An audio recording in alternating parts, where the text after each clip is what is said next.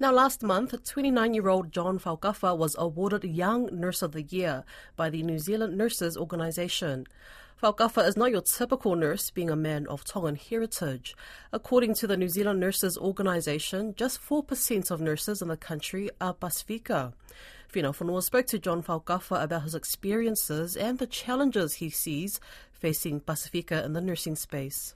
What's it like working in an industry that is stereotyped as only being an industry for women. Is there challenges that you face?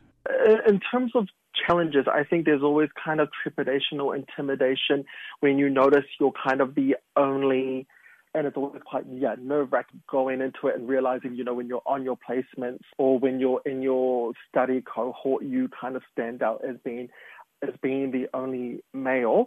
Anything that was my own challenge, I never saw my gender being a barrier in a in a predominant female industry. I think if anything, I was actually quite well supported by the uh, by that industry and had really good role models and just very fortunate enough that it was care and and guidance that my experience was being a male nurse in this industry um, rather than than the opposite. I've been very very fortunate in, in my journey as a nurse being being a male in this industry. The New Zealand Nurses Organization recently stated that Maori and Pasifika are underrepresented in the industry. 8% of the population identifies as being of Pacific origin, yet only 4% of, of nurses are Pasifika. Why do you think there's this underrepresentation?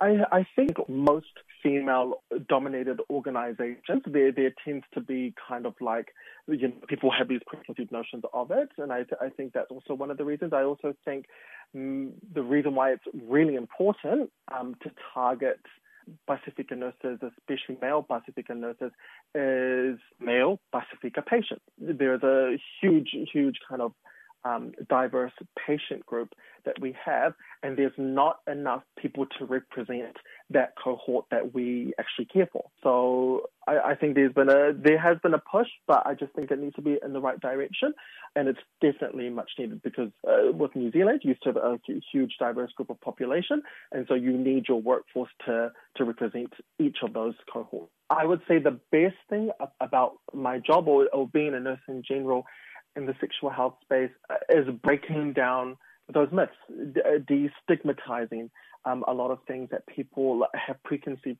notions uh, about uh, sex, sexuality, and gender. So literally having those conversations, literally patients coming in saying, you know, A, B, and C about uh, about sexually transmitted infections, and then just being like, oh, actually, um, this is the, the, evidence I'm going to provide you. This is the education about it, and seeing them kind of soak up that information and then going out and doing differently than when they walked in. About a specific scenario is a lot of uh, patients come in having an idea of genital herpes, and and you know, and they and the worst thing about when people have genital herpes is they get they they they're so mean to themselves, um, and then coming in and us actually breaking that down, going, no, that is exactly not what it is. It's the most sexually active adults. Uh, eighty uh, percent of them have genital herpes. It's it's very common. It's um, most people have it and don't know that they have it, and you can absolutely have relationships and be nice to yourself.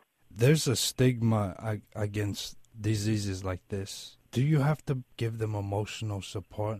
What do you tell them when you notice this kind of shame or embarrassment? Yeah, yeah, yeah. So um, it helps when myself being a Tongan Pasifika male. I think when when they see me, they get that immediate, you know what I'm going through. You know what it's like. So one, that relatability and also knowing that they that they are safe, that they're culturally safe, that that everything is confidential, everything stays in this room and just giving them kind of that, you know, like here's a here, let's make a cup of coffee, breaking down those barriers between clinician and patients and making them not see me as like an authority figure, but getting them to see me as a as working in partnership um, rather than uh, them working for me. So that I'm working that we're working together. So so and also when so, just assuring that that every that they're safe that everything is confidential and that we'll be with them every step of the way. And that we also have like